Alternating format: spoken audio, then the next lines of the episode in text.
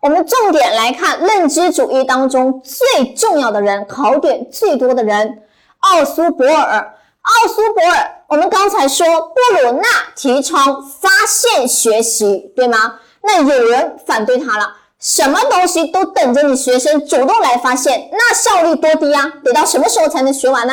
所以布鲁纳觉得，作为学生，老师来教你，认真听讲你就可以了，这样才能高效学习吧。所以奥苏伯尔这个人提倡什么呢？接受学习，看到吗？布鲁纳提倡发现学习，奥苏伯尔提倡接受学习，而且有前缀，是怎么样的接受呢？有意义的接受学习。什么叫有意义呢？翻译一下啊，有意义就在于理解，他觉得理解了就叫有意义的学习。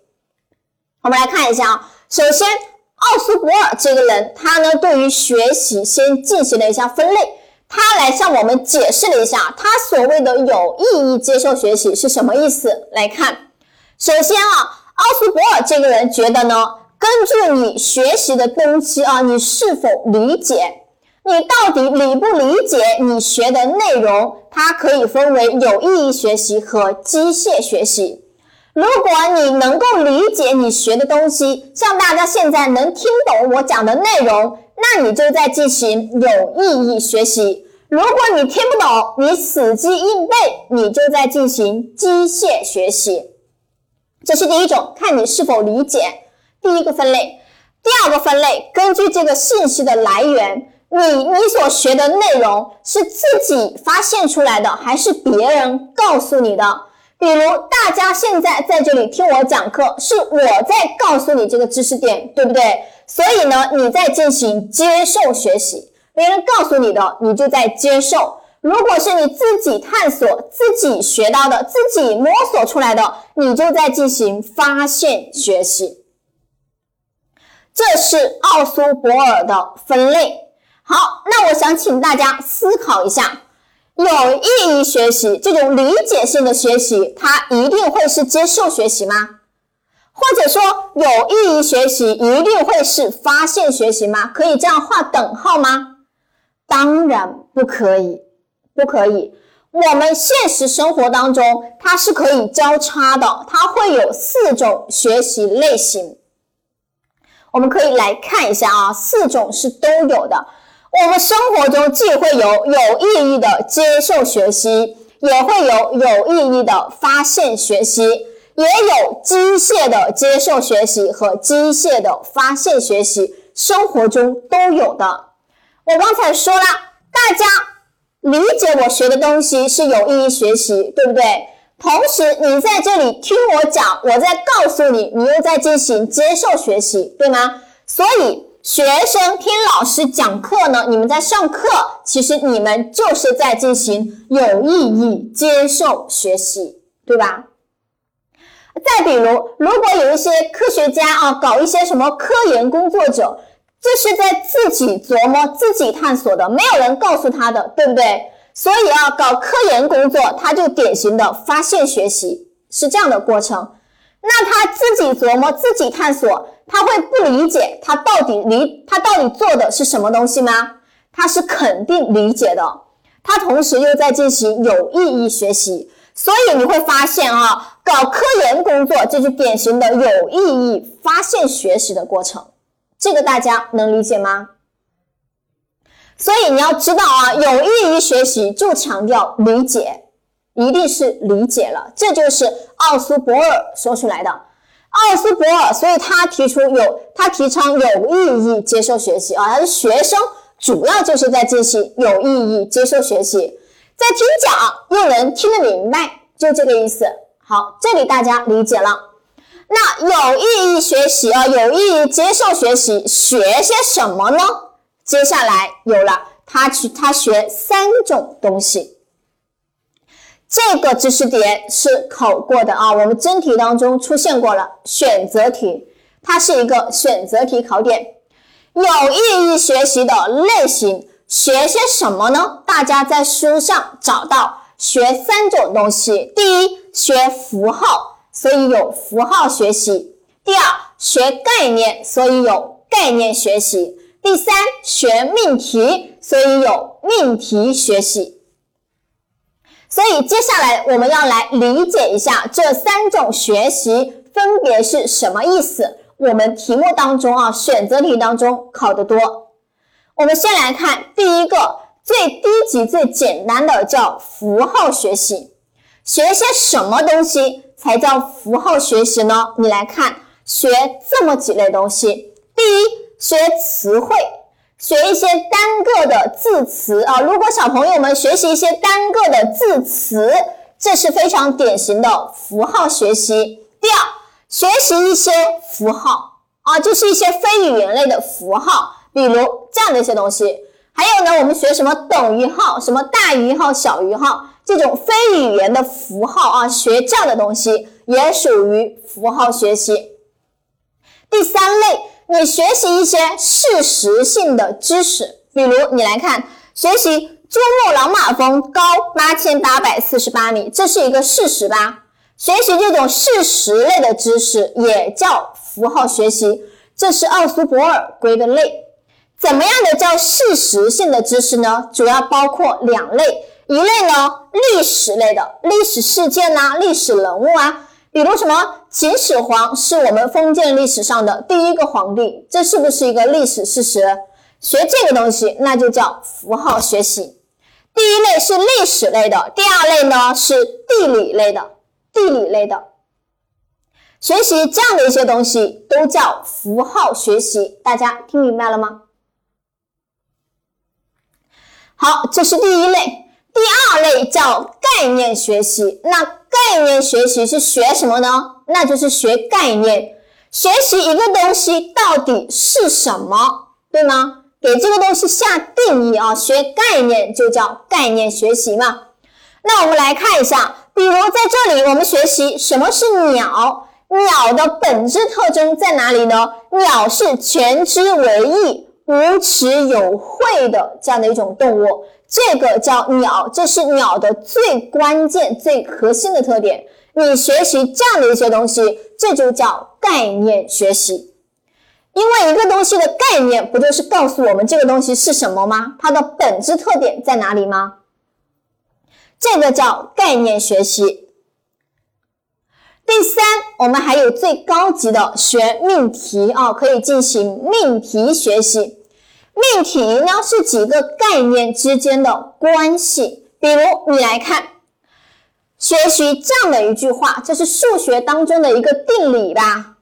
圆的直径是它的半径的两倍。首先，什么是圆呢？圆是不是有概念？它是个概念。什么是直径呢？也是个概念，而半径也是一个概念。所以啊，命题是几个概念之间的关系。学习这样的东西叫命题。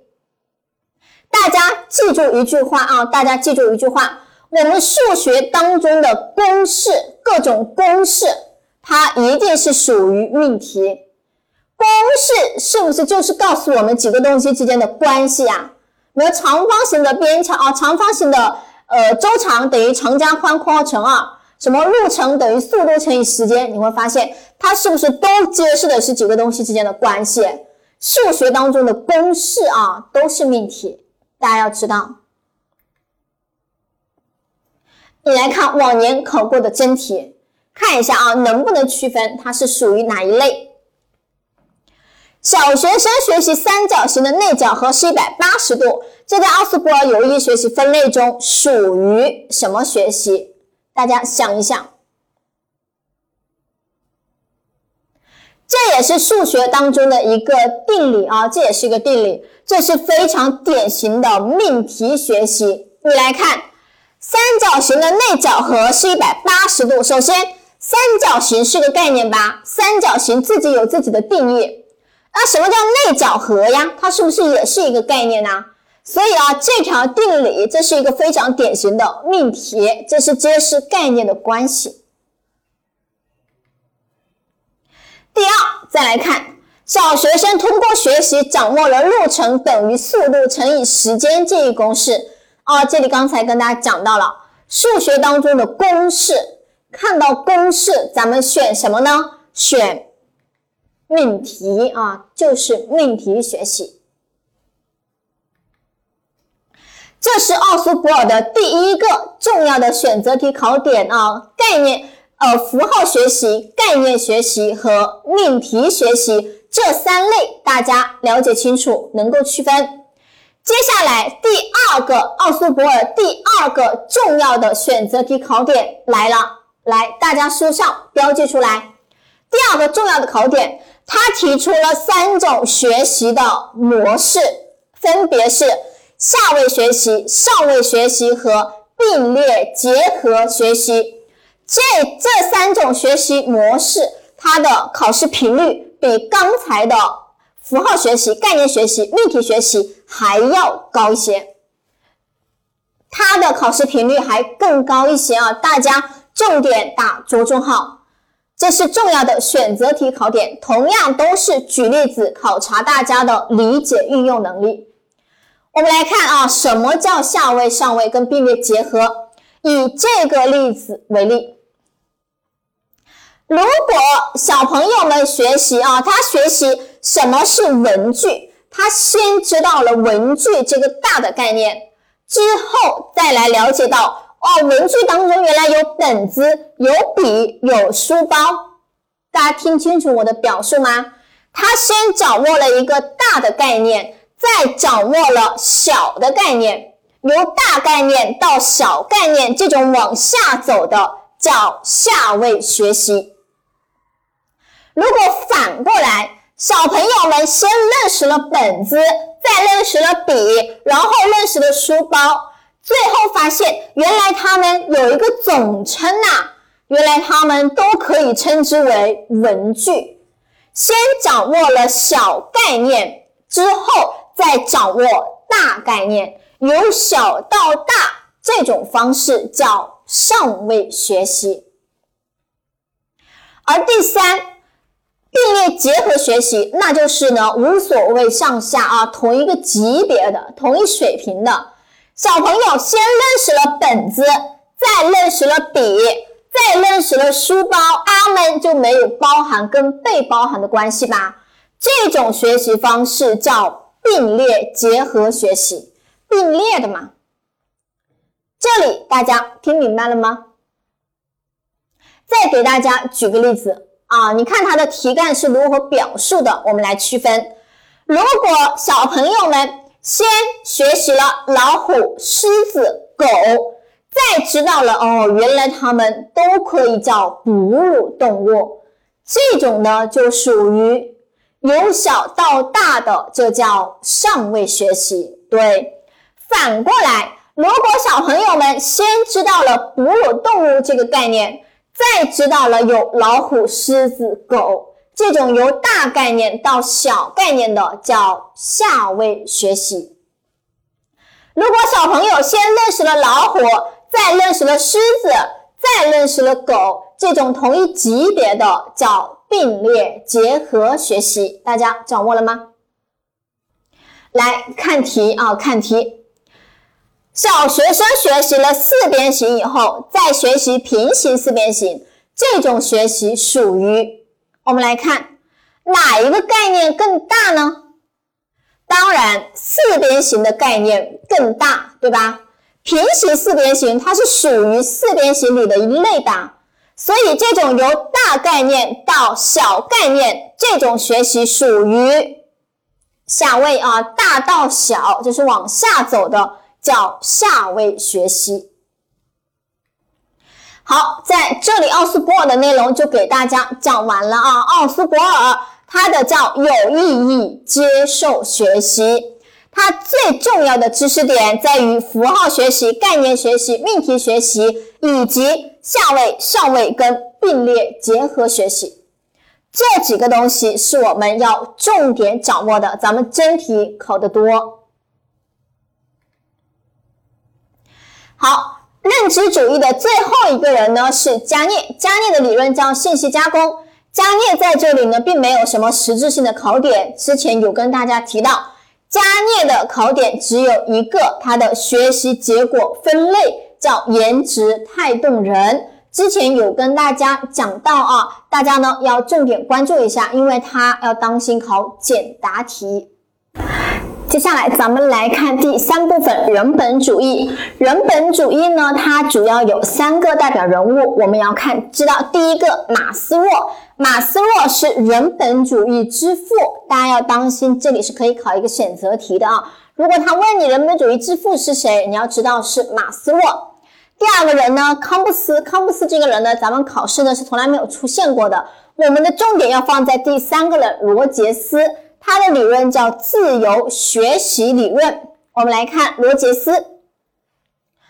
罗杰斯他的自由学习理论啊，他所谓的自由学习理论大概是什么意思呢？自由嘛，他强调要给学生充分的自由，给他充分选择的余地。他想学什么呀？他想怎么学呀？让他自己做主。他觉得老师呢不应该去干涉太多，老师呢主要给学生创造一定的好的学习的氛围，你去尊重学生，去接纳学生，去关注学生，让他自由的去学，在这种好的心理氛围当中去学习就可以了。这就是人本主义所持的观点啊，他们非常强调的以学生为中心。他觉得老师你只是呢从旁协助一下啊，起一个辅导的功能就可以了。罗杰斯呢，他也提倡有意义的一个学习观呢。他所谓的有意义学习观呢，跟我们前面讲到的奥苏博尔的有意义不太一样。我们之前讲奥苏博尔的有意义学习呢，我们强调两个字，理解，大家记得吗？如果你理解了，就是有意义学习吧。而罗杰斯呢，他不这么想，他所谓的有意义学习强调什么呢？他关注学习内容与个人之间的关系，他更强调了你亲身去经历、去体验，你真正的去体验过了才叫有意义学习哦。不像奥苏博尔说的，在脑子里面明白了就可以了。他非常强调与个人的关系，要去亲身体验、亲身经历。那罗杰斯啊，他很强调他们的教学呢都是以学生为中心的，这是人本主义所持的观点，一定强调啊，在学习当中学生才是主体。你来看，他说老师呢干嘛呢？提供学习资源，提供一种学习的氛围，他自己决定怎么去学，你要给他充分的自由啊，要给他充足的选择余地。他觉得初级学习的关键不在于你老师怎么教，在于你要有好的氛围，要真诚，要尊重，要关注，要接纳学生。他觉得老师是一个什么样的身份呢？他只是助产士或者是催化剂，老师只是一个促进者啊，学生他才是一个中心的一个主体地位。这是人本主义所持的观点，他非常强调这种关注啊，给予足够的关注，非常强调情感上的东西。好，这是人本主义的观点。最后呢是建构主义。建构主义呢，咱们往年考试当中呢也几乎没有涉及到啊，它只是呢前两年考了一个选择题，我们也简单看一下啊，以选择题的形式呢准备一下。我们来看一下啊，简单看一下建构主义提出来的一些观点。建构主义呢，主要提出来了几个观，以及呢，建构主义是非常强调三个性的：主观性、情境性和社会性。这个怎么理解呢？比如以学习观为例啊，建构主义的人觉得学习它应该有很强的主观性，你应该主动去学，主动去构建自己的一个知识框架、知识体系，主动去理解。而学习呢，应该要在一定的情境下面去进行的，包括呢社会啊，学习呢它很强调一个社会性，意味着呢要进行社会交流，要互动，老师跟学生之间，学生跟学生之间都应该去合作学习，这是它所谓的社会性。我们可以简单看一下它提出来的这几个观啊，第一个知识观。建构主义呢，简单讲，他认为知识是什么样子的呢？知识是一直都在变化的，它不是一成不变的啊，知识一直都是动态的，在变化着。比如你来看，怎么变呢？他说，知识不是对现实的准确表征，它只是一种解释，它只是对于现实生活的一种解释而已。而知识不能精确概括世界法则，要针对具体的情境再创造，在不同的情境下面，它可能又有不同的意思吧。知识呢，没有普遍的意义，有个体差异性。同样的知识，可能不同的人对于它有不同的理解，有不同的观点。它呢，也是一直都有变化的啊，对于个人来说都不一样。这就典型的这三句话呢，都体现了建构主义说的知识是一直都在变化着的。好，我们接着往后看，建构主义学习观，这里我刚才讲到了，学习呢要主动去学，学习呢要互动，要呢师生合作，生生合作。学习呢要在一定的情境下面去进行，这是建构主义的观点。以及他讲到了教学观呢、学生观等等。那教学观他很强调这种情境式的教学，以及呢要合作交流学习。学生观的话，建构主义持什么样的学生观呢？他觉得每一个学生来学习的时候，他不是一张白纸，他并不是空着脑袋走进教室的。他觉得学生有他非常强大的一个经验世界啊，他呢有很丰富的一个经验世界，他觉得每一个学生都是很不一样的，所以他强调教学，嗯，他强调学生我们来教的时候怎么办呢？你不能无视他的一个原有的经验世界的丰富性和差异性，应该在他原来有的东西的基础上来进行教学，不能忽视他原有的东西。这是他的所持的一个学生观点，这就是建构主义的一些基本观点，大家呢大概了解一下啊。万一考到选择题，给你一句话，问你这是哪个流派的观点呢？你能够识别这是来自于建构的就可以了。